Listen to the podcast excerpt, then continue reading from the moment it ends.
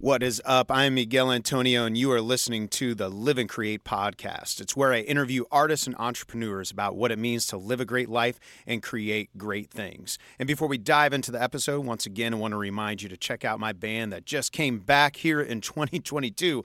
Check us out at Run With It Band everywhere, especially TikTok, because frankly, we just started on TikTok. We need some love there. So it's at Run With It Band on TikTok as well. Uh, we also do a daily podcast, five to 10 minutes long, called Run With It Daily, where we do updates and progress of the band, as well as our overarching goals as we seek to get back on the road and establish ourselves in the NFT, licensing, and metaverse spaces. Uh, you can follow that podcast by going to runwithitband.net. Runwithitband.net. And now for today's podcast, we have Trent Mussinger. Trent Mussinger is the frontman, media producer, and founding member of the Kansas City based rock band You Monster You. Trent embodies the DIY punk rock mindset as he leads the writing, recording, promoting, and production of artwork and video for the band, along with performing lead vocals and guitar. He is a busy dude, and we had a great, conver- great conversation. Trent and I talked about being the architect of your own life as applied to art business, and your own happiness. We also discuss tools that help you keep your sanity as an artist on social media because it can get pretty crazy. And we also dive into the power of taking risks. I was inspired by this. I was inspired uh, to to actually uh, try out a thing that my drummer's been wanting me to do. He's wanted me to put one of those headsets on, dance around, and sing like Britney Spears. Not exactly like Britney Spears because no one wants that. But he, yes, I never wanted to, but Trent may have pushed me over the edge to try it. Uh, very inspired in this this episode. Enjoy. The Live and Create Podcast.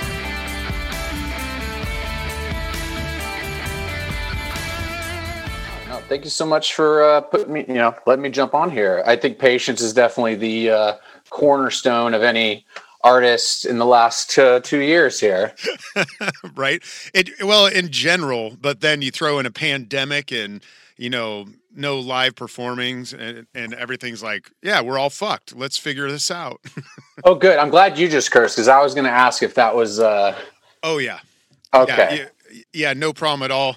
Uh, it's funny because it's become such a normal thing for me. I was in a rehearsal for a holiday thing last night. It was like in a church, and I didn't know where everyone stood on stuff. And so it was so hard to lead a band rehearsal without saying fucking shit a lot. I was like, huh, this is interesting.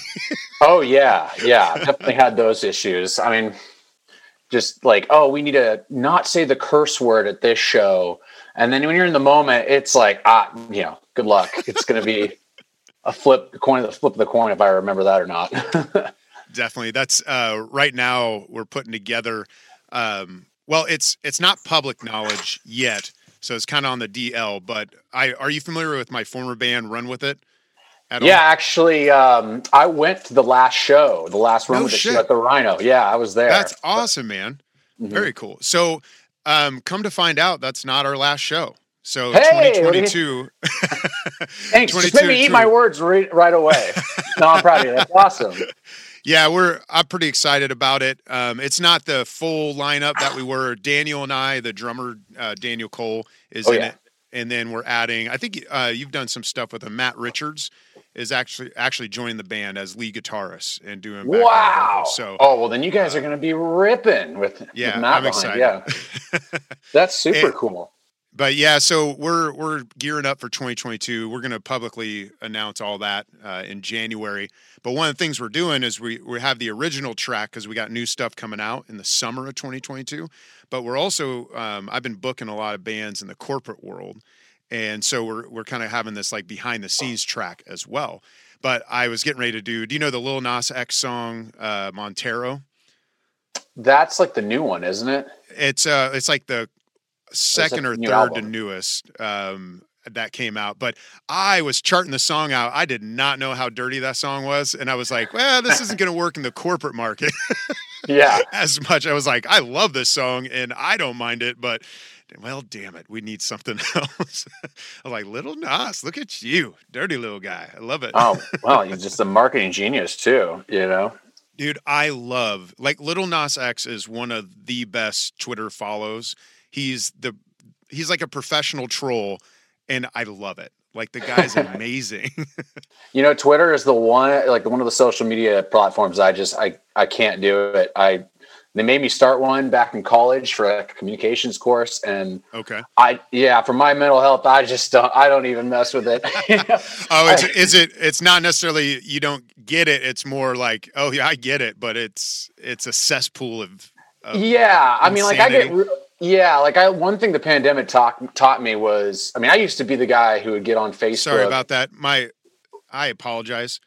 Um, my Siri jumped up. She's I guess when I said insanity, she thought I said Siri. So I missed your your thoughts on Twitter.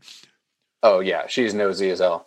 Uh, I you know I another that's actually another piece of technology that I, I just can't really live with. Me and her have a sordid history. It's not a we probably shouldn't go into it under this podcast, but okay, we'll just stick with the Twitter conversation, and it's too deep with the Siri. Cuts too deep. Well, really, it was like Facebook and stuff like that. You know, you can uh, get triggered really easily by just dumb stuff you see, and the next thing you know, you've spent I mean, at least for me, next thing I know, I've spent the next evening, the whole evening, like researching articles and trying to find, I'm going to prove this guy wrong. I'm going to, you know, and I just, with the pandemic, I learned it's like, it's just the biggest waste of time. And I, mm. um, you know, I mean, maybe for some people who really enjoy that or, or feel like they're making, I used to think that maybe I was making some inroads, you know, to some people somehow, but it usually just makes people double down on things and, really it was just my time. I just like I just realized that I was wasting a hell of a lot of time getting angry over things that really I can't control. So yeah, I, and it's funny. I, I feel you because I I took almost the same route. Um, like before the whole pandemic thing, there was probably a few years where just online started getting insane for me. I mean, like losing friends and everything turning into fuck you and fuck you, and like my wife literally saying like she could see she'd see someone comment to me and she'd turn to the other side of the room and look at me and she's like you know, if you comment back, the rest of the day is gone because you're going to yeah. spend the entire day, like you said, like I'm going to research, I'm going to prove him he's wrong. And uh, it's actually during the pandemic too. It's just, it's like I don't know if it just everything ramped up so hard that I just finally realized it's the same thing. It's it seemed for me a waste of time. And mm-hmm. and again, it's like I'd have hard conversations with people in person, and they actually went well. Uh, yes. Like not all the time, but mostly would go well. Even if it got heated, we still found a way to bring it back down and, and to find common ground. Where online, it was just, yeah, yeah, it just degrades into fuck you and fuck you. And then, well, no it's real easy. it's real easy to just be to write something super aggressive. Uh, than it is to say it in person, you know, and deal with Absolutely. the emotional, the emotional or even physical, you know, ramifications of those. uh, we're all kind of, but, but I mean, life, it seems like is just moving more and more towards this digital world. I mean, with the metaverse thing they just announced, yeah, I mean, that's very intriguing. That might just fall on its face like several other types of things, but I don't.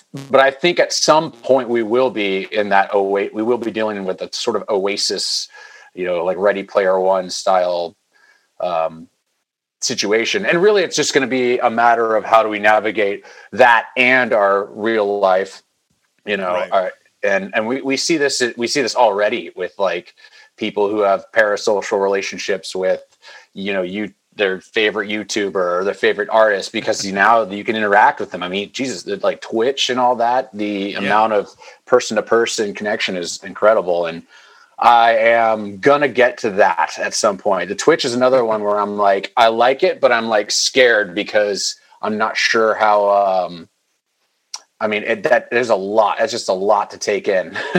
yeah. No. So, and that's more. See, I know. I I don't know much about Twitch myself. Uh, is that more like kind of from the gamer perspective, and then they're like I, I think I've seen like Brendon Urie does a lot of it where he's online like playing games and then talking to fans at the same time. Is that kind of yeah? Um, it can be. I mean, really, right now that it's just like TikTok's the Wild West. You kind of you make it. You know, it used to be TikTok was just kids cringy, you know, dancing to back on Musical.ly yeah. when it was yeah yeah making I, I, signed up for Musical.ly and quickly learned there's only 13 year old girls. I was like ah this is weird. I'm an old man. I'm out. And then tiktok yeah. came along. I was like okay this seems a little better. Well and i was the same i was similar in the sense of like tiktok came out and i was like hey this is kind of cool. I was you know uh, and then i was showing people next thing i know i'm like oh my god. I just had like an hour long binge of like tiktok and it's just it's just like this over again. I'm like, I need to get, I need to leave. Like this is a drug. I need to get this. I need to get this off. So I took like almost a year. I just like de- deactivated it, and I've recently got back on, and only because uh, we already have like a sizable like 369 followers on it for our band. Nice. So and it is like the premier place now to market your music. So i'm trying to use it responsibly and in in the way of like can i you know use it to create content to, to, to reach these people and reach new markets without getting sucked into it exactly. which is so difficult. Because usually the first thing you know the, all you get all it takes is one on one pringle and you're just through the whole can. Well one thing uh, we noticed early on as run with it um, we started, you know, taking off with the social media. It became a core part of our strategy, and we, it, it was amazing. Like so many opportunities, but all of a sudden, both like Daniel and I were the ones. Our drummer were the ones who who kind of ran it together. Mostly him, to be honest. But we both had to turn off notifications because all day it's like ding, ding, ding, which was a great problem to have, right? But I started noticing I couldn't focus on anything else. Like I'd be trying to make lunch for my kids and I'm trying to answer this tweet or I'm trying to get back to this Insta post or whatever it is. And and like literally all day, all night. And so that was one of the first steps for us to find like some mental sanity. And then I was able to schedule time. Like I scheduled this time to say, okay, this is when I'm going to go actually interact with fans and all that. Um, but in, in all that conversation around this social media, obviously a, a big component of of what music is. I noticed like one of your titles, like you do several things as an artist, but one of your titles is uh, media dir- media director for you guys, right? Or is that what you said? I I think I have it up here somewhere.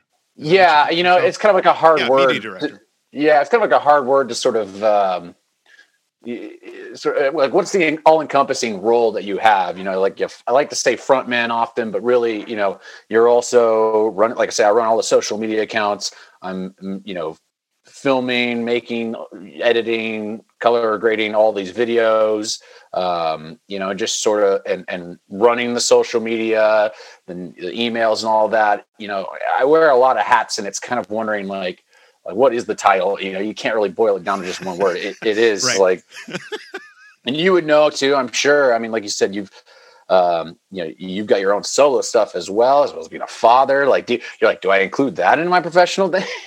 right. I would, exactly. Um, well, and I, I wonder for you though, like in this whole conversation, as being a media director for what you guys are doing, um, mm-hmm. what are some of the other skills and tools that you build in? One to keep your sanity, but also to ensure that you're staying on point and on focus and on brand. I know that's a that's a big question. You can break it up how uh, you want. But super, I mean, it's super important. I think these are all uh, very much things that I've um, I've learned lessons over time.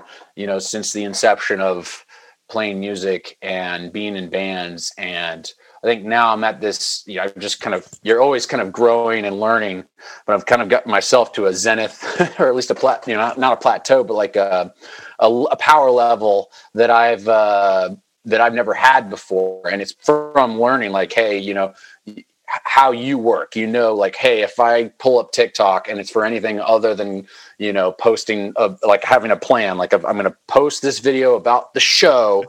and that's what, if you do have, if you just go in without that plan, you're going to get sucked in and you just know that like, you're going to, you know, that, that, that's one key.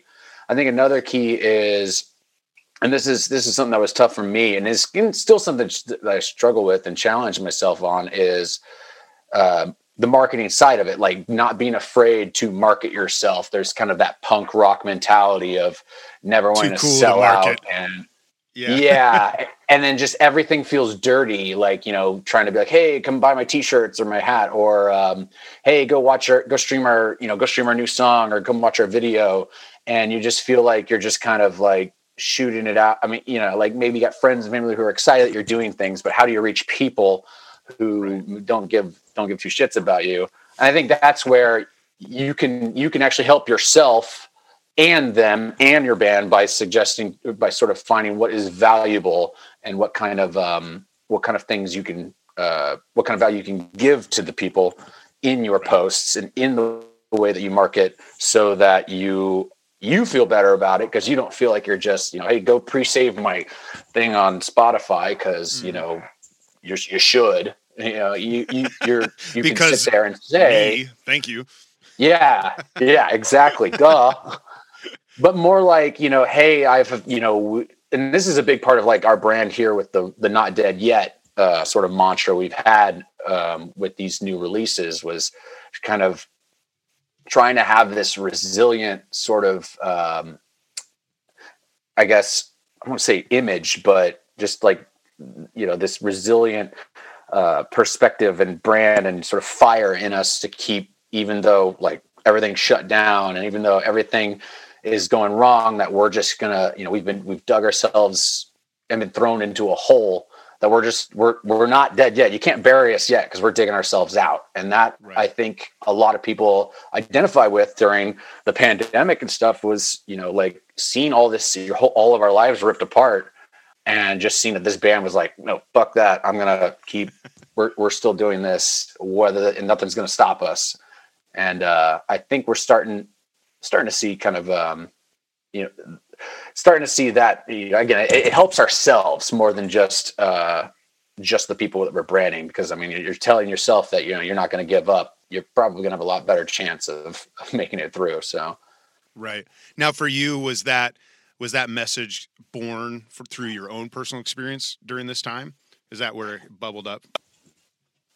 Yeah, you know, it's funny. I kind of had the idea before all the pandemic stuff happened because we had issues of like loss of members. Like we, you know, we had, an original lineup of You Monster You that was me, uh, David Owens, Paul uh, Herman, and Andrew McMullen, and they uh, half the band at you know maybe 2019 just started you know decided they were kind of retiring or moving on to different projects um, in, in music and especially because being an original band's a lot of work and challenge yeah, not a lot of not a lot of credit until you until you can like really push through.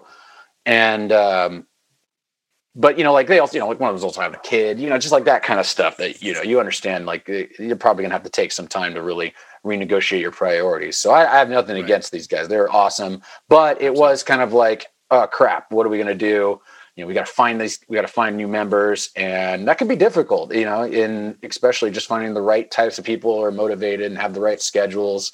Um, we finally got you know tyler anderson and jameson figtree on on on board and this was shortly after we had actually released chariot our first album in september of 2019 so then we were just all pumped, like, okay, you know, like we practiced all winter, we've written new songs, we've got these great new band members, you know, um, we, we just feel like we've upgraded as a band.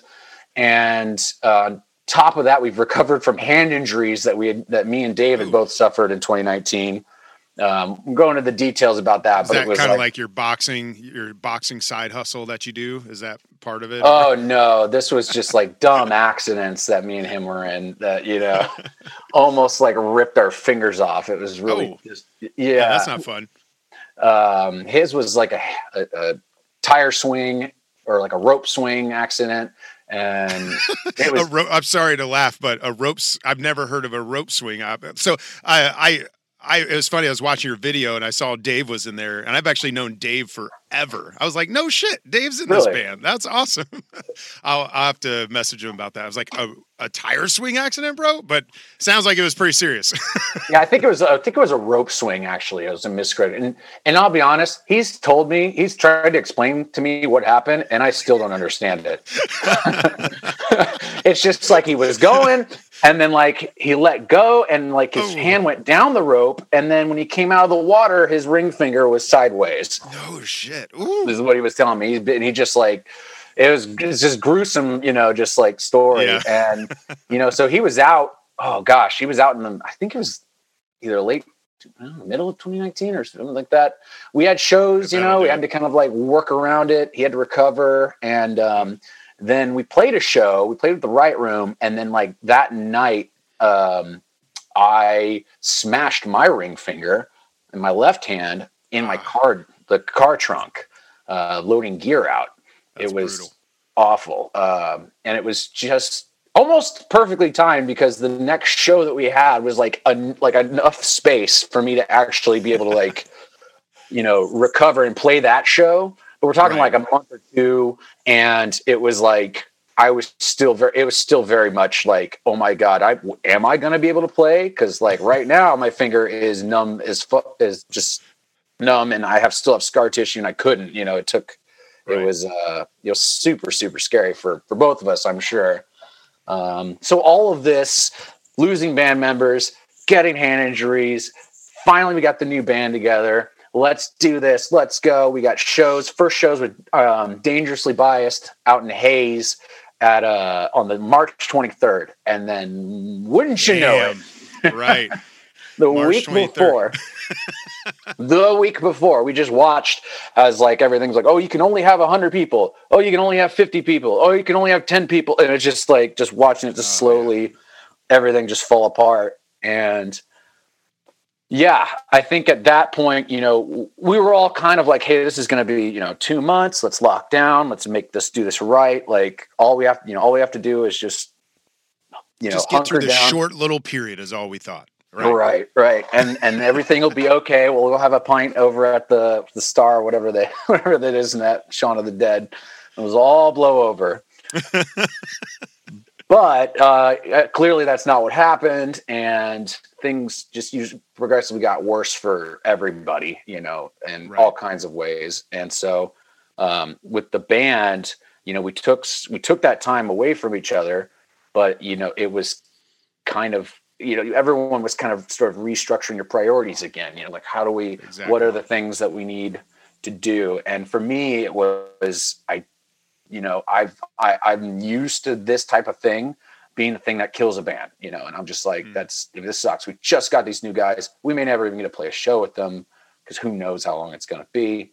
But I kind of again kept telling myself with this, you know, we're not dead yet. Let's this this mantra of mine, you know, I'm we're going to stay resilient. We're going to punch our way through this, and um, and hopefully people will see that too and really uh, take some inspiration and motivation out of that too. And so well, it's cool to hear it. And it sounds like you guys were almost developing your resilience muscles uh, before the, the pandemic hit. And so that in a way, it's, it's like a, a, powerful place to be, even though I imagine it was a really hard moment, but it sounds like you were almost preparing for that. That, that concept of resilience, is it something that, that is uh, like obviously you're going through that before COVID, but I guess where did that concept come from? Is it is there like was there a quote? Was there a book? Was there a parent um, or a friend who who spoke that into you, or something? I don't know. Uh, just came out of the ether for you.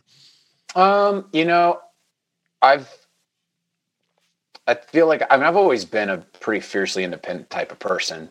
Um, even as a child, I mean, my parents could tell you some funny stories about about that. Um, and I think, I think usually when I'm thrown some thrown into despair, or into like in this case, literal isolation.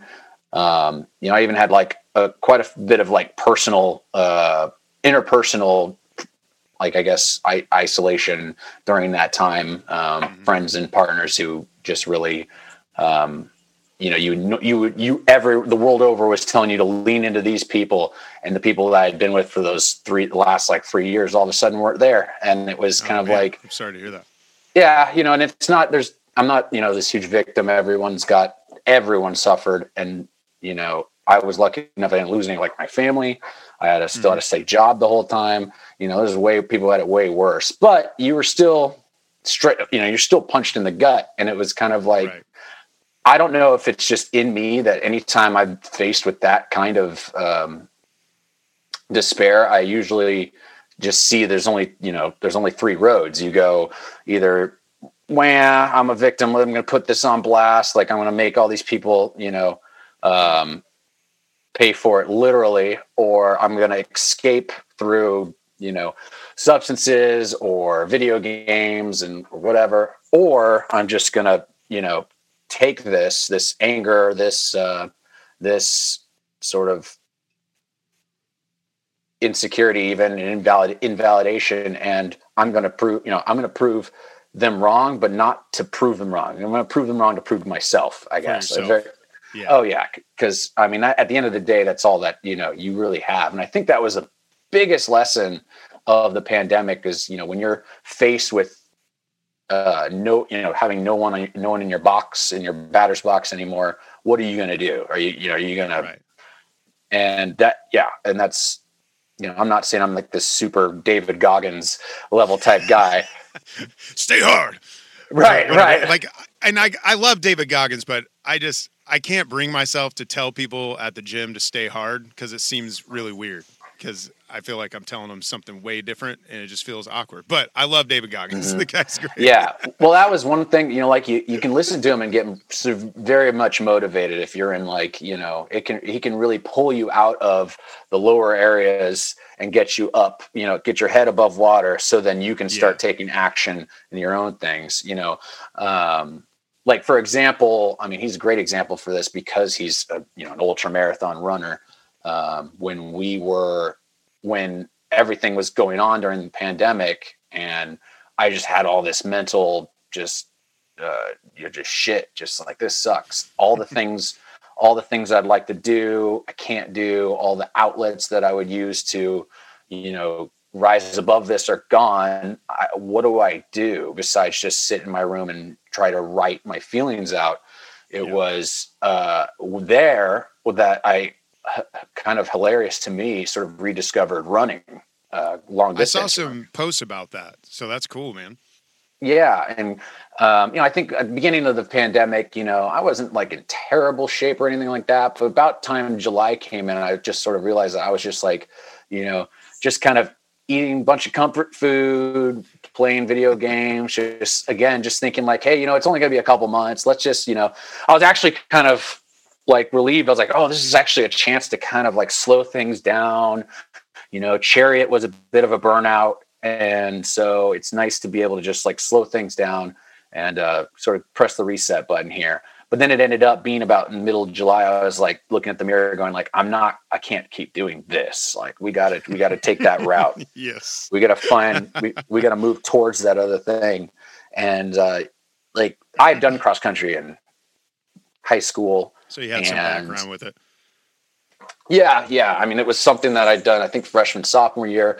And I always kind of liked, I always liked it in the sense that, you know, I wasn't like the super fast sprinter. I wasn't a, uh, you know, I, and I wasn't like a super fast long distance runner either, but I felt like I could run longer than other people, than, than most people, like right. where other people would say, uh, I've had enough. I'd just be like, all right, well, I'm going to go another two miles. Fucking going, bro. yeah, like you, you know, I got, I got all day, and that is a, um, again, kind of like I think a, a skill that, I mean, it's not even a skill. I, you know, like it's just, just some you, some people have it. In you know, I like, in a way, I almost feel like it's, it's a, a skill of focus um, of learning how to focus through that because it's funny like our story in the pandemic is actually fairly similar although mine wasn't as much comfort food as much as uh, comfort whiskey and comfort wine and oh, then i started smoking sure. again because i uh, i love clove cigarettes and oh. like one of my favorite things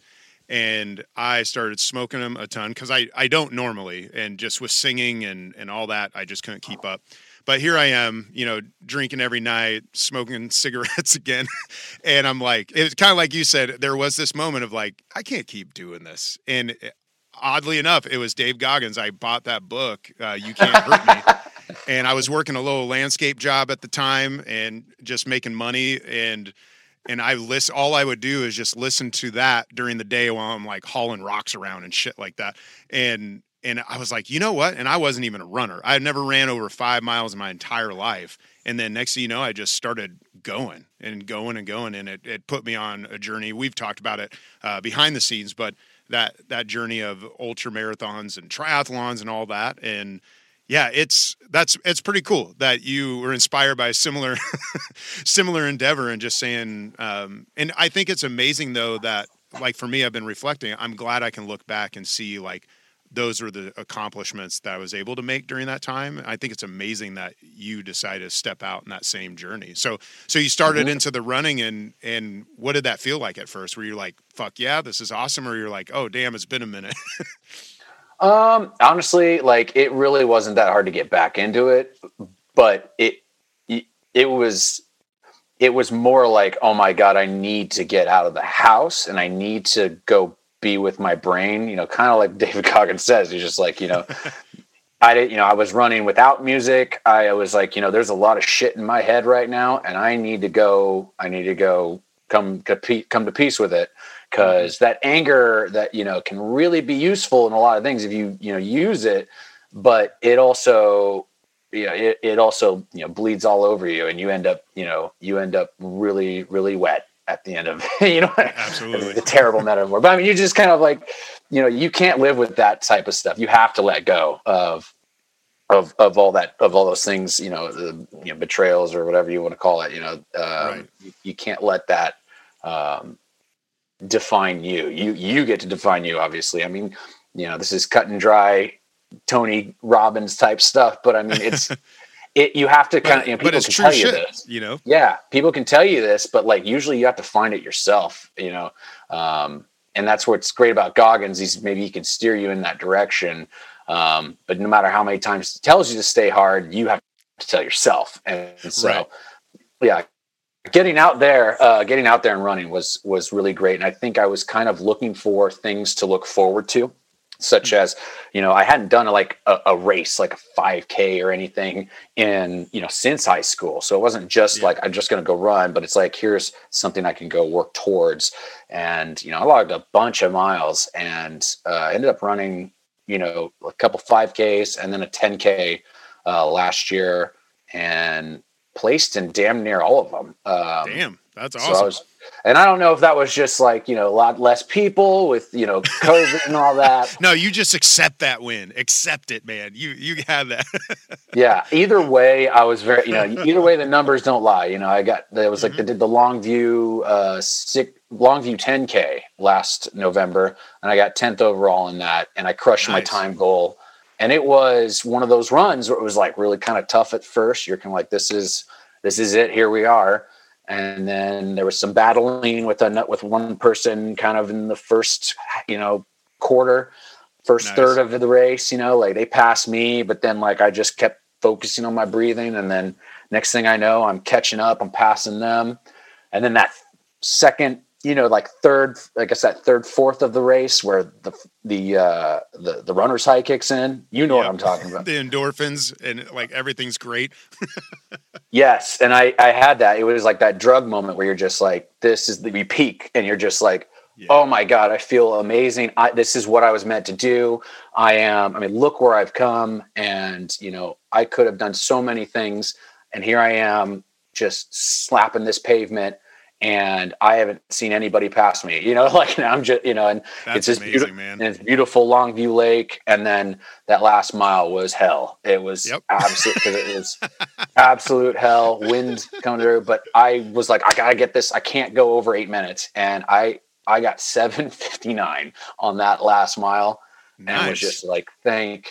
God. I mean, like I don't know. I may have emotionally broke down if I couldn't if I hadn't made that, but that's amazing, man again. Well, and, and, I love that. And it's so true. You get that high, and then it's like you feel like you can go forever, and then all of a sudden the wall hits, and you're like, "Fuck, when is this over?"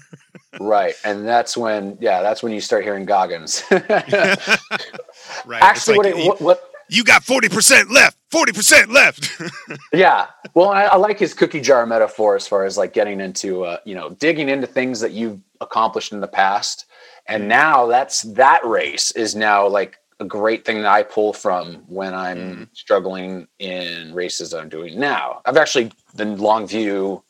Well, this is going to be released, you know, six, four, six weeks in future. Yeah, this will probably come out like mid December or end December, something like that. So cool. Um, but in real time right now, the um, in podcast world right now, podcast it, next like week, kind of the metaverse, I guess. It's like a yes. whole other universe timeline that we're going through and Zuckerberg's probably listening somehow. Um, oh, you know it. we've uh, the the Longview is is this weekend uh, the ne- uh, the okay. the 10k and I'll be doing that again. I don't have I haven't trained as hard as I did during the pandemic, so I don't expect. But I have my goals, and I'm gonna you know I'm gonna I'm sure it will feel very similar, even even just trying to hit those. So that's awesome. Yeah, that cookie jar uh, metaphor. It also reminds me of thing. Uh, are you familiar with Daniel Pink? Um, I don't think so. He's no. a he's a, a writer, business writer, like branding writer, and uh, I think his his book is it's called To Sell Is Human, and it's a great book. It's kind of like where he examines how selling has completely changed and, and morphed within the last decade. Uh, but one thing he he calls it is the Bob the Builder mentality, and instead of like positive thinking, uh, he he goes back to like he's like it's silly, it's a kids show. But in Bob the Builder, are you familiar with it at all? Oh yeah, I you mean, know, like, uh, I never, I haven't just watched it, but yeah, but he basically, you know, can he says, "Can you fix it?" And they they all yell, "Yes, we can." And and that concept sticks with me all the time because he he said it's more about going through and saying like like you know if I'm getting ready to go into a recording session, it's like instead of thinking like, "Oh, you're awesome, you're a rock star," or whatever, you just think like, "Can I do this?" And then I look back and say, "Yes, I've been practicing. I've been running my drills. I've I've got the song down. I know the melody, you know, and and go back. Here's the real things that I I prepared. And it's like like can we fix it? Yes, we can. We know we can because we're looking back. And it it reminds me a little bit of that that cookie jar uh, mentality as well. It's like pulling on those pieces. And and it was really helpful for me because sometimes uh, like the positive kind of vibe. I positive is great, and I think there's a way to like build yourself up through that. But and then pessimism often can destroy you. But it's like where's that real, like a, a reality based way to help you excel in performance, whether it be athletically or musically or business wise. Um, yeah, I love that stuff. yeah. I mean, and you know, again, I think there's pl- there's times and places for anger. You know, yeah, I think I with the abandonment that I sort of felt during that time, I remember thinking like this is you know I was just sort of hyper fixated on um, you know what happened and why it was happening and what these people and what I expected to happen. And um, and I think um, oh man I kind of lost my train my train there.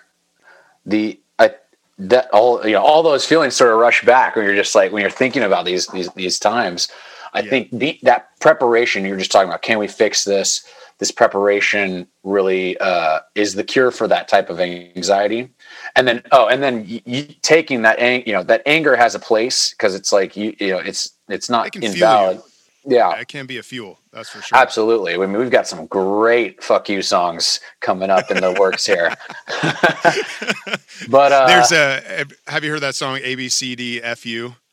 No no Check it out. It's fucking amazing. and there's I'm- another artist. She's got a fuck you song that it's Yonaka, I believe. Uh-huh. It's she's like my new favorite artist. Sorry, I kiboshed your story, but I've Oh, been you're trying good. to tell anyone I can about her.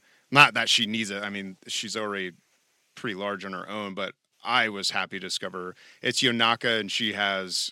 Oh, I can't remember the name of the song right now. I have to pick it up. But yeah, and then oh you're not the ABCD artist okay yeah, and then uh, uh, ABCDFU. I think it's by an artist named Gayle. And anyways, if if you got Mhm. some fuck you songs coming out, those those can uh, ride right, right alongside with it.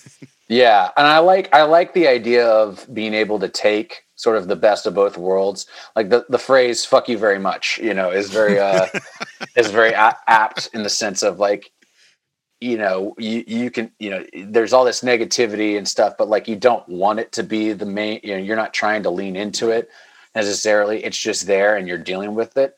Um you know we've had there's a song called matches that we're working on right now and it's very much just like the, the this is it's the we're burn, the burn bridging song. This is you know take it or leave it this is what you get. And the best part i think is at the end i say hope you had fun which is just you know really the way that you, you should handle the situation you don't need to put someone on blast um, you don't need to you know be super vindictive i mean you know towards somebody. Maybe maybe if your success you know if you if you just like i'm doing this and it fuels me to succeed in my own life then you know you kind of use it. But again yeah, that energy that that it, that is a a hard burning dirty fuel to to to go off. And it will get your engine going but you know eventually you're gonna have to clean that shit out.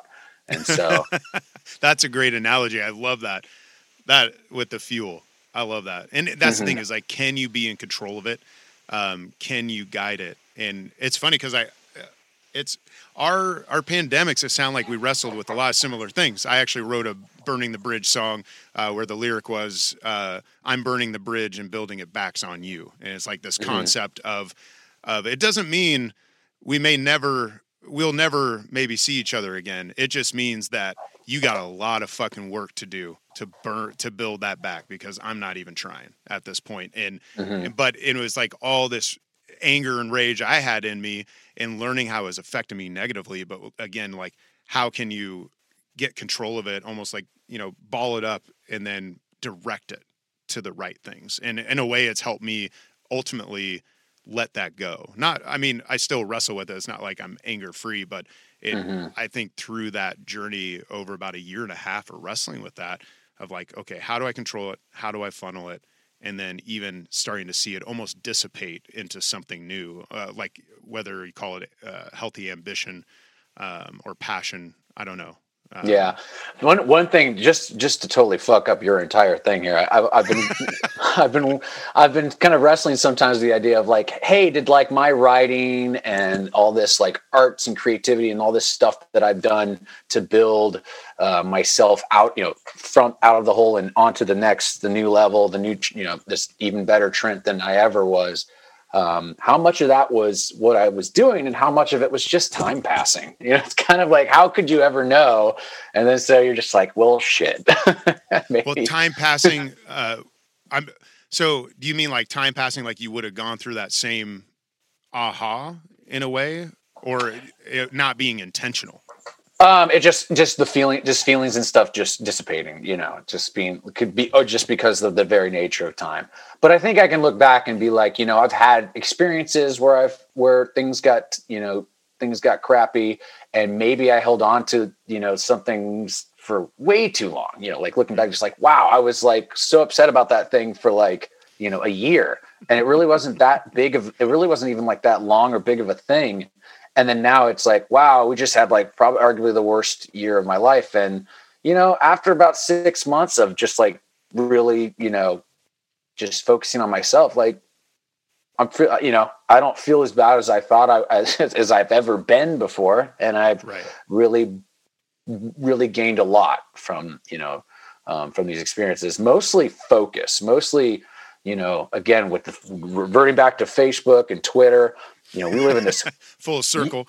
You, you, live in this. We live in this world of distractions. In fact, I don't. I have no clue how you uh, are are able are able to do all the things you did while having kids, while creating creative in several different ways. An entrepreneur. I, I mean, like uh, you know, I'm tooting my own horn, but your horn is a goddamn tuba, man. I mean, well, th- thanks. It's funny because uh, one of one of the other guests, uh, Chris Hagarian, his episode comes out um, soon, and he asked me, he's like, "How the hell are you doing all these things?" And I actually, I, I looked at him via Zoom and said, "Well, I'm not.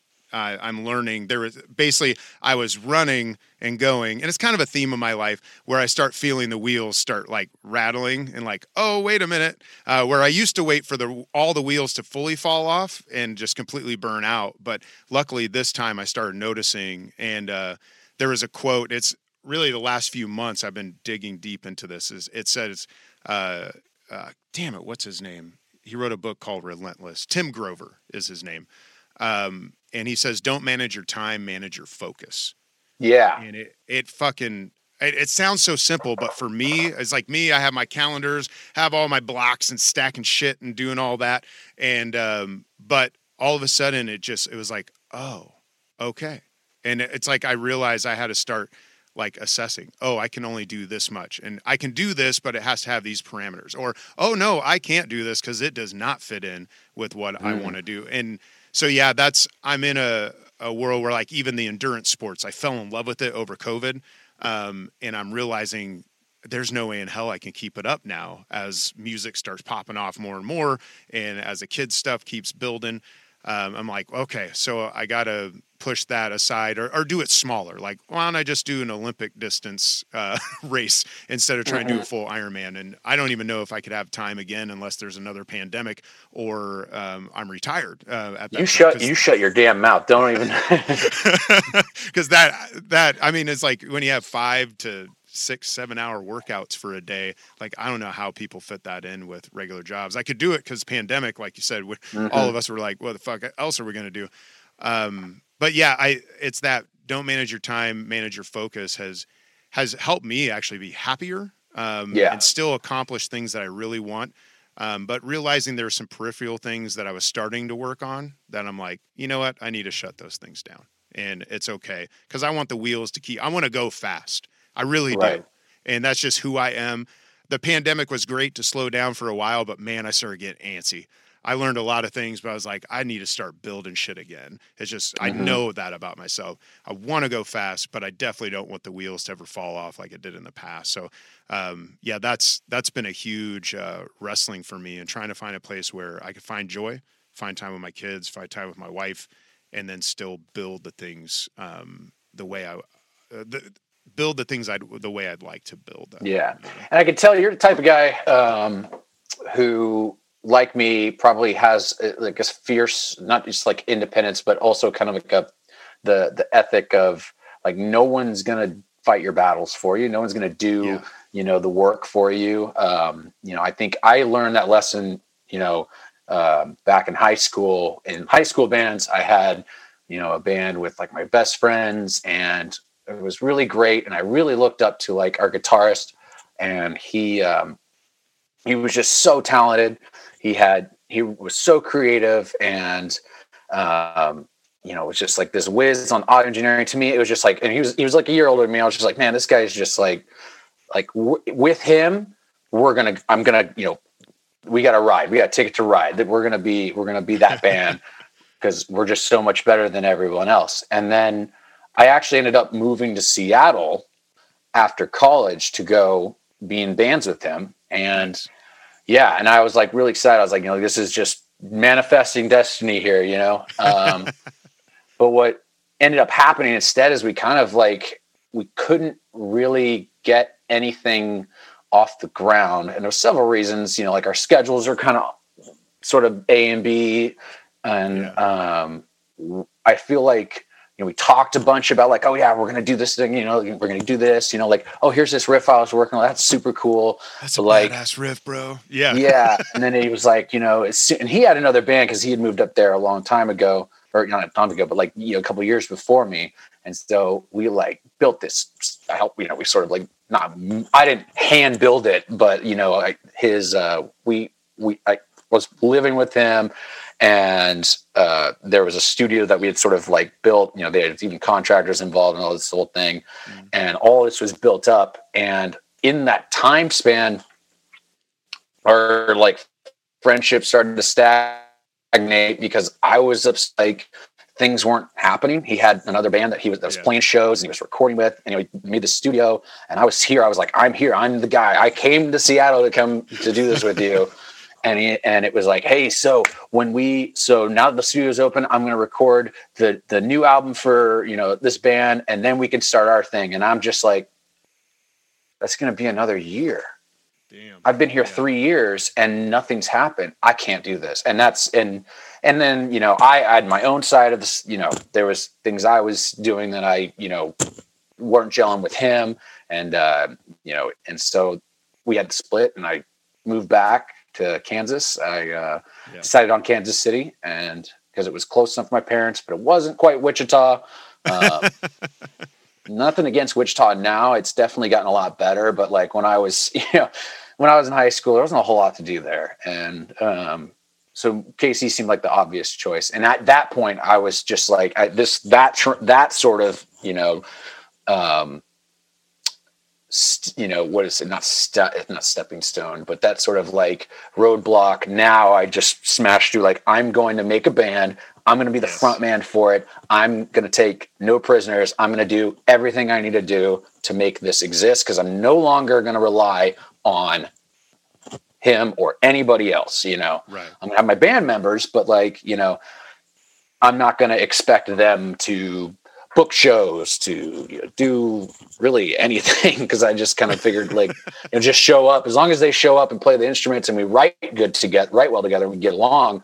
That's all I needed. I would take take the reins from there, um, which then ended up being another lesson when we wrote ch- wrote and recorded our first album, Chariot. You know, we succeeded mm. at this you're like hell yeah we made it happen mm-hmm. but the but then the burnout came which i think is probably what you're probably familiar with right. um, the um, sort of trying to do everything and not feeling like you have people in your corner you know and not that these guys weren't you know good guys and weren't there but i mean like i just had i, I had such a stranglehold on mm. the project because of that sort of trauma of feeling like you know i can't rely on anybody i have to do this myself yeah. Um, so therefore you inadvertently sort of like keep people from being involved. You know, they you become very stubborn in your ways and very much um, not open to new ideas unless you're just like, you know, okay, that, you know, let's just just really, really you agree with it right away, you know, that sort of thing. Right.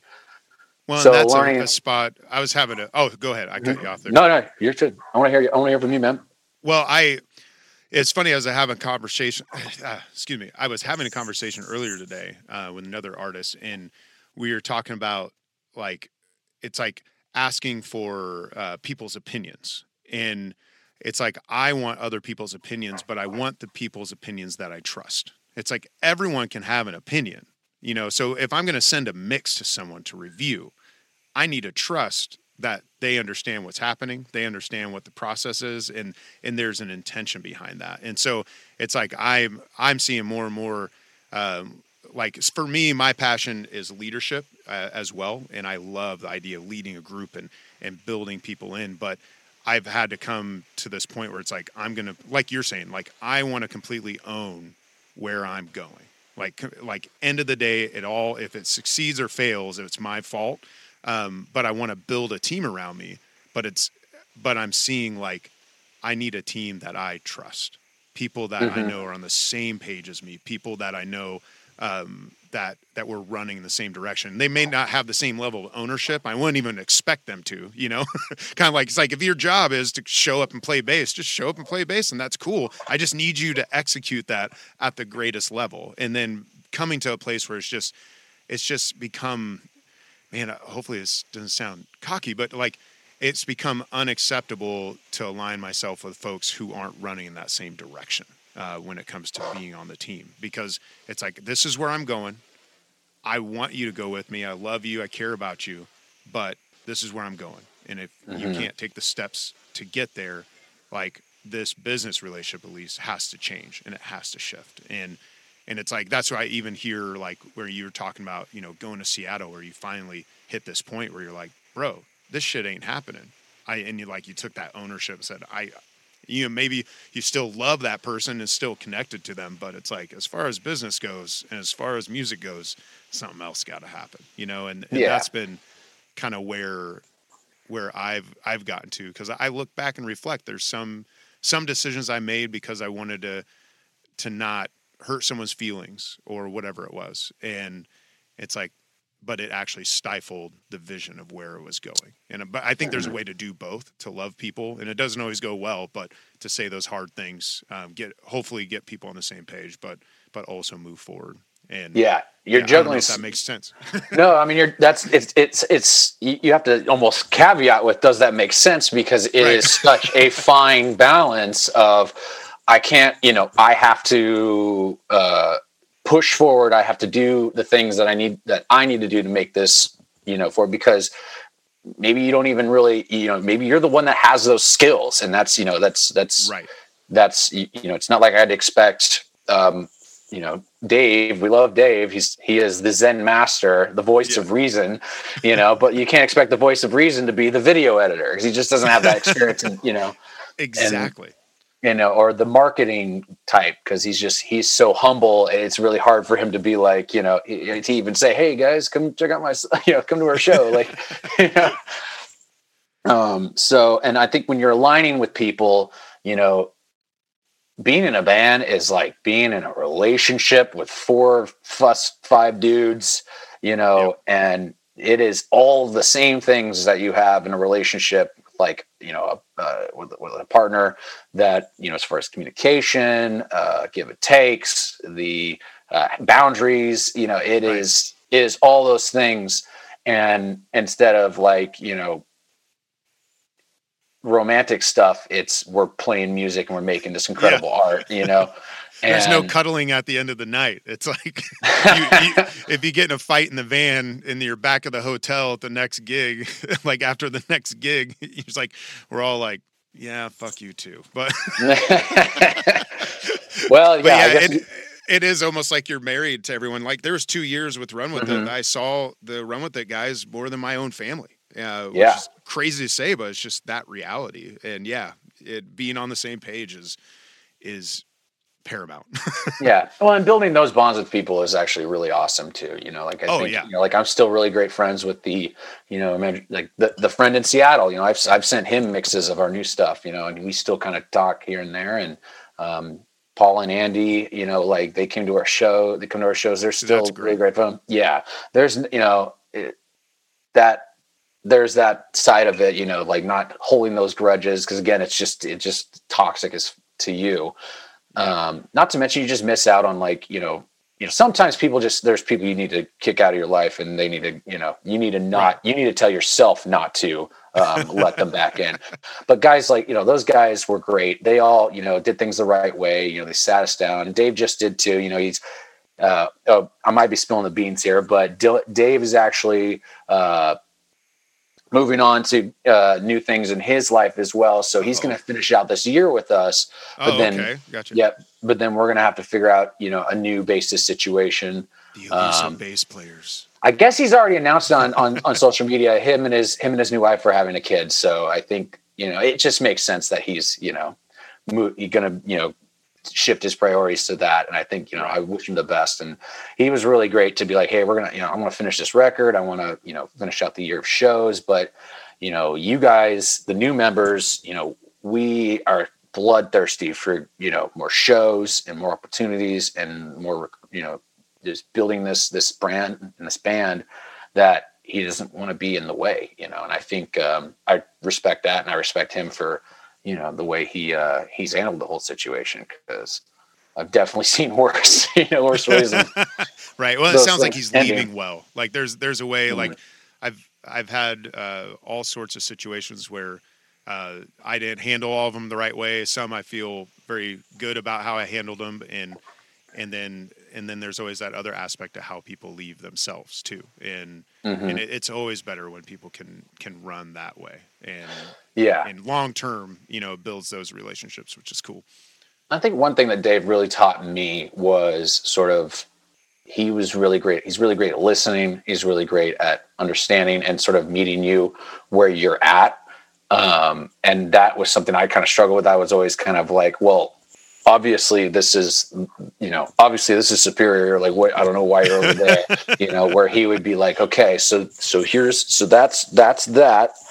Have you tried this? You know what if you know could you consider and he was just he's just really great about that and it's something i want to take moving forward in the band is um, sort of loosening my grip on um, you know, like sort of the creative aspects of the world. You know, a lot of the work I'm still going to have to, you know, I still feel like I'm just going to have to, you know, you have to do because you have to do. You know, it's this tight balance of pushing yourself to do those things that you get done, but also I'm really excited, you know, to avoid burnout. I'm actually like really excited about letting our new members have more of uh more pull in our sound and That's what cool. moving forward. Yeah, and that I'm really excited about uh, mainly because I'm, I'm, out of ideas and no, no, I mean th- they're just incredibly talented guys, and I think this is where I would like. I don't think I've had more talented musicians in the time that I've ever played music, and I want to capitalize on that. I want to double down on those guys' ability. Um, Tyler is this absolute monster.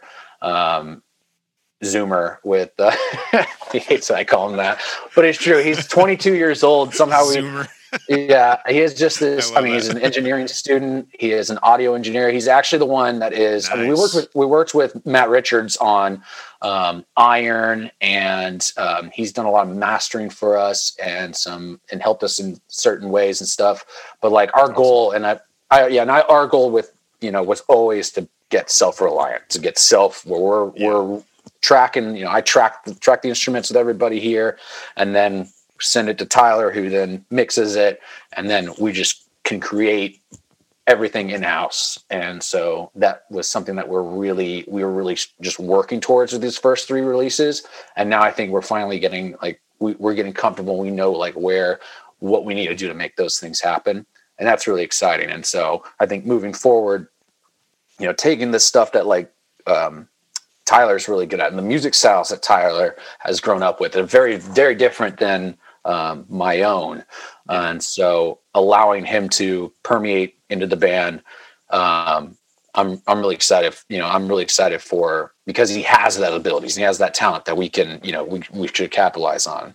And the same goes for Jameson, the other guitarist. You know, he's I mean, he is actually, you know, he's gone on tours. He's been like he's the actual musician as far as you know the resume goes. You know, he's he's actually toured. He's been in bands that you know either got signed or damn near signed, but were like you know. So he's lived that life a bit. He has, you know, he's lived the rock star life, and so he comes with a great amount of knowledge and experience that neither of us act that neither neither me, Tyler, or even maybe Dave, you know, have and you know his creative ability on the guitar and just showmanship you know it's like you just can't it we'd be stupid not to let you know let these guys in you know and just keep trying to make it the trent munsinger show like no. Right. I, well yeah. and it uh are you familiar with the writer? I'm, I'm a nerd uh, but are you familiar with the writer named jim collins? Uh, good to great is one of his books. No i'm not uh, familiar. so he has a book called good to great and um, I probably talked about this book way too many times on the podcast. Anyway, but he he has this concept of of developing great companies uh, that they did through like years of research, and they just said they they call it getting the right people on the bus, and then and then find it, getting them in the right seats. So that's what it sounds like. You guys are in the process of like any great business, which at the end of the day, you know, like these songs are part of our hearts, but we exist in this real real business world yeah. of music. It's it's about finding the right people and then finding that putting them in the right roles. And I that sounds great. Uh, yeah, like I'm even in as I build some some other things um, right now, processing through similar things of you know what one how do I get myself in the right seats and make get myself out of the seats that I'm shitty at. um, yeah. then uh, who are the people that again are on the same page that that are running in the same direction uh, and where can we get them on the right seats and then how do we make it valuable you know for everybody else um, mm-hmm. but man i i look forward to more conversations in the future but um, i gotta land the plane here soon but i want to dive into the last two questions uh, live and create podcast uh, the last two questions based off that so uh, the first one, and right now in your life, how would you define living a great life? Uh, yeah, I've, I've wrestled with that for a bit while just because I knew that that was coming. I, you know, because I think if you would have met me a couple years ago, I would say just long term, consistent happiness, just and being, uh, you know, finding what that is and where it's at. And I, I almost don't even know. I, sometimes it's more complicated than that because sometimes you just can't, you know, sometimes you're just not happy. so, That's true.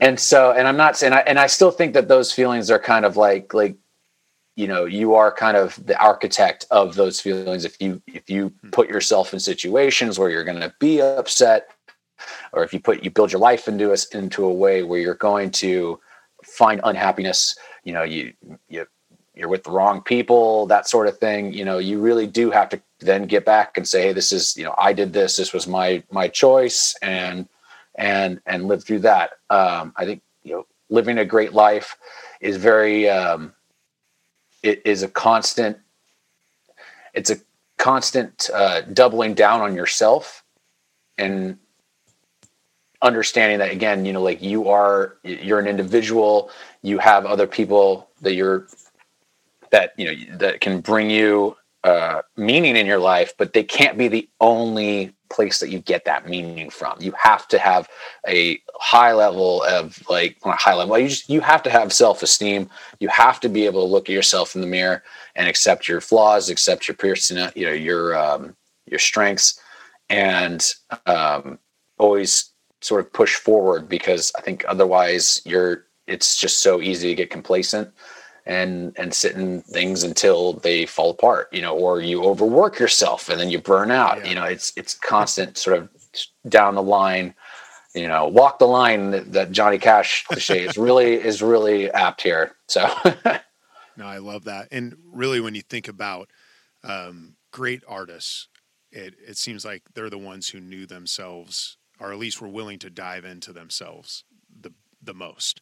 And mm-hmm and they knew what they were trying to say and get at and wrestle with. And I think even in that self acceptance uh, brings you that happiness, but I think brings some of the the best art, even if it's not always uh, a mm-hmm. pretty thing that you're accepting. yeah. And I think you had a, oh, well before you get to your next question. I, I Dave yeah. asked me to ask you this, and I think this is apt because you talked about having other people on the bus and finding right. the right people to roll with.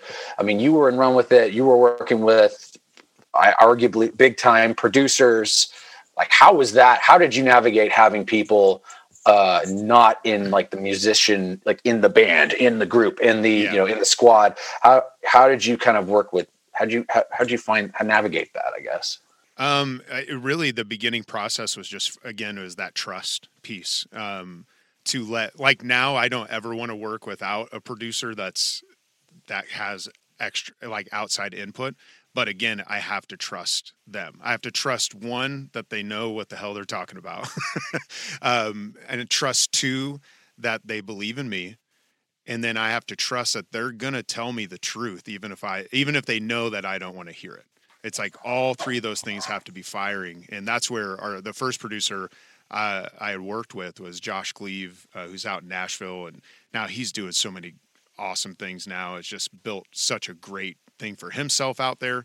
And I learned so much working with him. And that's it was like we we built a relationship and it, it was it was based off that friendship but it was also based off of he's like why are you doing in that doing this in this song it's ruining the vibe and this is why it's ruining it and here's a different option why don't you try it and i said i don't agree with you and, uh, but i trust you enough to try it and i tried it and well damn it he was right and it ended up making the song so much better and it's like it just it became it became one thing after another of of that you know and and pushback like i love that i want to have pushback and and i want people that can deal with me disagreeing with them and arguing with them and then vice versa they'll give me the shit back too um, mm-hmm. to where we can get to hopefully a better product than i ever could on my own mm-hmm. um, but yeah it for me that the piece was trust and uh, along the way there was a like along the way we had agents and producers and managers like all sorts of stuff coming around us and uh and that was the other piece is don't be afraid to fire people um and that's that's the harder part um, where sometimes you have to even even sometimes you have to fi- fire your friends uh, especially in this world and mm-hmm. there again there's a way to do it and there's a way not to do it and uh, yeah. uh, but but not being afraid to part ways with folks when you realize you're not going in the same direction uh, because in the end it's better for them. Um, you know there was there's one person uh, in the very early days of run with it where they just had a completely different bent of creativity and it, it really it diluted his creativity and my creativity to try to merge them together anymore. It wasn't it wasn't mutually edifying. It was like these things need to go in a separate direction and mm. once that happened, even though it was a hard thing and tumultuous to get there, um, he has built some amazing things on his own, which are completely uh, different genre, different vibe, everything than I ever done, and it, it freed us up as a band to go full on to the sound that we were trying to develop. Um, I don't know if that yeah. fully answers the question. No, Those are some of the things I learned along the way. I think that's great. I mean, you know, it, like you said, it's almost like taking in another band member, and you know, you have to like in our band, we have a a hundred percent try sort of motto. If someone has an idea, we're going to try it. We're never going to be like, yep. that's a that's a dumb idea, or nah, we're not gonna, you know, like nah, like we will just try it. We'll like just just run it, just see what just see what just does. run with it, if you will. I, What do you? you monster. But it's funny you say that because, um, I like I said, I like the pushback and back and forth piece. I think it helps, but um, we found we would spend an hour, hour and a half arguing about something, and just we. So we had to make a rule that no matter what, you could even we would even voice. I think that's a dumb idea, but we would still have to do it.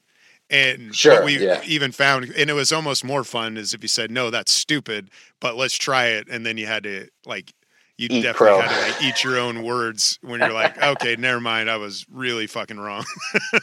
yeah, I mean, you can surprise yourself in your head. Your idea of what something can be can be vastly different than what it is when you actually hear it. So, I think you know the de- the democratic nature of our band helps us, even when sometimes I'm just like. You want to shake your fist at Yep. the result. You realize, like overall, it's it's a, a long term good. So, I think you had one more question for Yeah, the and only thing I would say before I get to that last question is I think that's a piece too. The the trust is probably just the biggest thing, and it's it's not um, loyalty. I think it's different. Uh, trust is like loyalty. I almost see of people who just fall in line, right? Where trust, it's like I trust that that you're going after the same goal, which is not to make me happy, but we want to make this successful. So that Mhm. means I'm willing to fight and you're willing to fight for the best possible outcome, even if it's going to piss one or the other off for a while. and Mhm. you, I- you find yeah. a, a thing. And I think that, man, that if to reiterate I, I probably said it over and over, but that's just such a huge place. And it's a hard place to be as you build a team uh, around you. And because as that's you guys profound. will see, yeah. it's like as you you'll see you'll you'll be you build the band uh, but then you begin to build the next tier and the next tier you'll, you have agents and and maybe even eventually managers and those kind of things what in but everyone having that same focus and that same goal is, Yeah. is huge so I think it's pretty profound, like because you're right. I mean, like I feel like our society kind of has this. Sometimes they'll put its blinders around words like loyalty. You know, like oh, she wasn't she wasn't loyal to me. You know, it's like Right. that is the wrong way to be looking at it. You know, because these aren't um, these are people who have their own self interests, and they, they that's never going to stop. And if you didn't have, if they didn't, um, they wouldn't be capable. You know, people in in their own respects, and that's uh, you know and then you know it would feel you wouldn't really be hitting the the the points you need to hit as far as like you know if you had somebody who was just endless like say an, an endless kiss up loyal person Yeah. you're gonna you know or you know you're gonna have a it's gonna bite you in the ass eventually you know Yeah, gonna, it feels you- good for like a month and then uh, you figure out you're not accomplishing anything and it's like oh okay um, Mhm. i just get my ego stroked that was great you know Mhm. But yeah, so the the last question uh, off of Live and Create, how would you define creating great things for yourself right now?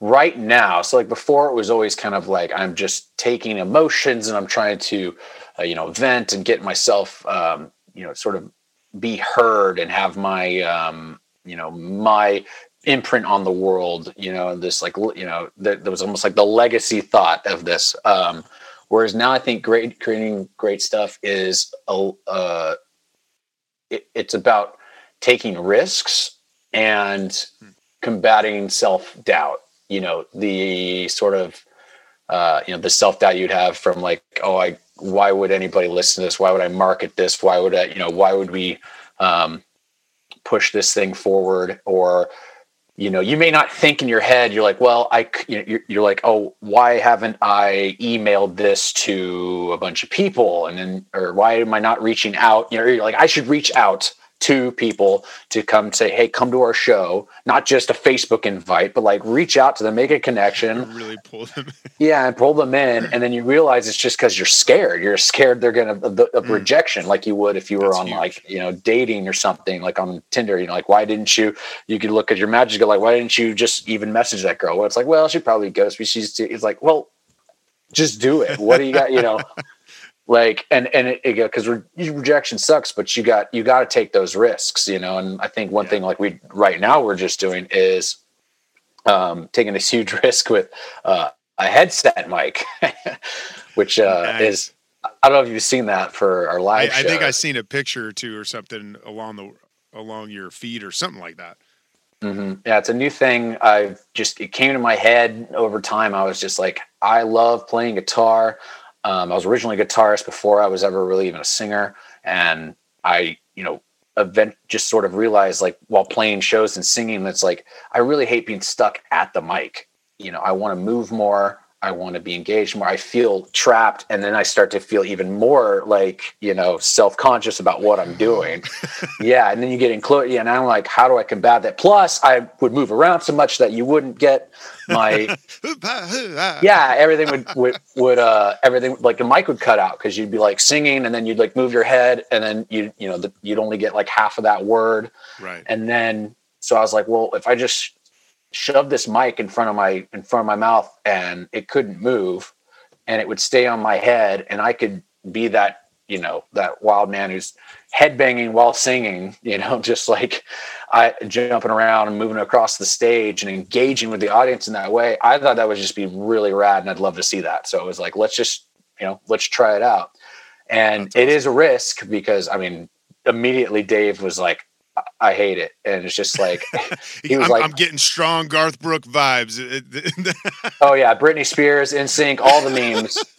but he really was. He was like, I'm gonna leave the band. Just on just on me, like just on like the first day that I brought it into practice. And I'm like, come on, man. I, I spent like 400 it. bucks on this thing. Just let me try it, you know? Like, give me a minute with it, man. yeah, we were going to play with the Sluts uh, Riot Room. This was the last show we played before COVID hit. And I was like, I had just gotten the mic. I was like, this is it. We're going to go. We're to, it's going to be a blaze of glory. Like, no one's going to ever have ever seen anything like this. And he was just like, we can't do it for this show. And so, like, we agreed. It was like, okay, well, we will do it in the future, but we won't do it for this show and so we we made that but like now we've been playing with it and i love it but there's also like like there's there's you know things you gotta kind of work out. Um like it's cutting out again because you know, my voice is cutting out because uh, I I'm still on like a UHF uh, type wireless mic, and gotcha. you know I didn't splurge for this the Bluetooth one because I was like I don't know if this is gonna work. You know I just right. want to try. We're just testing things right now. yeah, and I mean now I love it, so it's like it's really hard for me to get away from it. So like upgrading is definitely on the on the menu, um, so that we don't have those hmm. issues. Hmm. Um, and then. Uh, you know, just other other things. Oh, like our last show in Hayes, we started the show. We walk out on stage. We had a you know a song playing when we walk out on stage. I go up, I grab my guitar, turn to the drummer, counts in. We just slam in our first note, and I turn around. I go, "What's up, Hayes?" And I realize I don't have my mic on my head. and we didn't set them like up for me. So like I immediately had to turn around. You're like out in the, the middle mic. of the ocean at that moment. like somebody save me. yeah, where is my life preserver? Oh, it's over there. Let's go. So I had to swim over, throw that on. All right, how are we doing? What's up? but you know, it's just you know that's a moment though. You There's ways once, to turn so that into a memorable night for folks too. I I love that perspective though of taking risks and because the team I'm working with right now, that's a conversation. It's like we just need to just try shit. Like let's just try it because like at the end of the day, there's so many bands, right? There's so many people writing and releasing music it's like it's the things that are different that are memorable. And I'm laughing so hard because Daniel, uh, run with this drummer, he constantly was like, "Bro, you need to get one of those headset mics." And I was like, I was in Dave's camp. I was like, "No." I'm not Britney Spears. I'm not Garth Brooks. I'm not doing it. Uh, but now now you're making me think and he's he'll be so pissed. He's like that's all it took? Somebody else to say it? Um, i'll have to tell him that i'm going to see him tomorrow um, in the studio and i have to tell him i'm i'm open. I'm open to it now. I because there i think it, it could be an awesome thing uh, to create a moment. And and at the end of the day those are the things like as i've reconnected with like former run with it fans and stuff um, promoting uh, the releases it's like they remember those those intricate little details and they remember the things that that were different than the other bands that they saw and it's yeah. like anything you can take a risk on i love that taking a risk well in five years when five years when all the bands in the scenes are wearing headsets we'll know yeah, it was started. you It was you, and you- you'll just call Dave, and you'll be like, "Dave, what's up now, bro?" He'll be in a well. He's been in country bands, and he's probably used to that, you know, by now. ah, yeah. So But, he, uh, he knows that life. but I think yeah, you, know, you you make it what it is. I thought you know, like you don't see any like rock punk people even going near something like that because of sort of the implications of it. But I'm like, to hell with that. If I'm like you know throwing my guitar around, jumping around all stage like uh, just a, a madman, like I would be if I was just playing guitar. But I'm Mhm. also like blowing you away with some vocals. I mean, you just be like, that was that was incredible. And exactly what you say, they'd be like, there was this band. I went to go see my friend's band, but there was this opener. The dude had his headset. I thought it was weird. like, no first. shit, a headset? Like, Yeah, I thought it was really weird at first, but then it was like he was just he was just really fun. that's the had a hope. that's the hope for it. Yeah.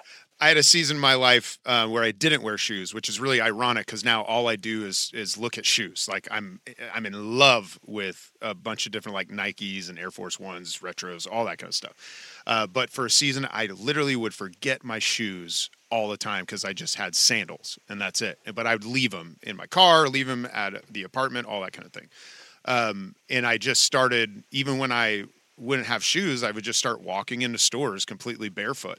And I remember when my wife and I started dating, I'm like walking into Target with no shoes on, and she's like, "What? What are you doing? Like they're gonna kick you out?" I was like, "I've pretty much found that if you just walk in with a whole bunch of confidence, and then if the worker looks at you, you just look at them and smile and keep walking. Like I've only been kicked out of one place, and it was Panera, and they had to come get a manager, and they just said because of codes, we have to ask you to step outside. and other than that, I mean, I can't tell you how many places I've gone in barefoot, and uh, that's how I think about performance too. It's like you can you could walk out in a dress and like wings if you wanted to, um, and if you do with confidence, and you know this, I'm fucking here to create experience for you. Um, people, I think, will even if they at first are like, uh, I don't know, they you can bring them in. I think with Mhm. that confidence, as, as long as it's it's bent on bringing value um, and and bringing people into the moment. So I, I love it. That that challenges me. Daniel's gonna be pissed off. He's gonna be like, for years, I try to get you to do that, and I might give that a go down the down the road. I'll, I'll give you credit. I definitely will. I'll be, Oh yeah. Well, tell Daniel I, said hey. Citation need definitely will. Yeah, tell Daniel I said, hey, uh, you know, if you guys, uh, I don't know, whenever this gets announced, this show, I definitely want to try and get out, get out to that. That'd be cool. Um, But it let people know how they can uh, connect with you and listen to the music. Oh yeah, so uh, big on big into Spotify. If you haven't followed us on Spotify, you know, just look up you space monster space you y o u monster space y o u, and um, you know we've been growing that uh, at an alarming rate. I think I feel more than I ever thought. I kind of always wrote, wrote off Spotify, but once I really started just pushing it, uh, you know, we've we've had some good luck, including getting on an editorial playlist for one of our songs. Nice. And you know, our first song, "Iron," just came out, or you know, came out a couple months ago, and just hit a thousand uh, streams. And our song, our newest song, "Downtown," is less than a month out. It's only two or three weeks out, and it's already at a, a thousand streams. So, awesome. like, just recognizing that growth in, is it has been really great. So, yeah, Spotify, you you y o u monster y o u, and then you know you can also find us on. I'm uh, pretty active on Instagram, which is just Instagram slash you monster you y o u monster all one word lowercase, and then of course we've got our website umonsteru.com. Um, that's kind of like where you can find the everything. If you you're all the all the links if that yeah you can want, but That's awesome. Well, thanks for making the time. It's been awesome. Absolutely. Thanks so much. Shane. Well, dude, I appreciate it. And uh, Thank you for listening to the Live and Create podcast. If you like what you heard, make sure you subscribe and leave a comment or a review. The Live and Create Podcast.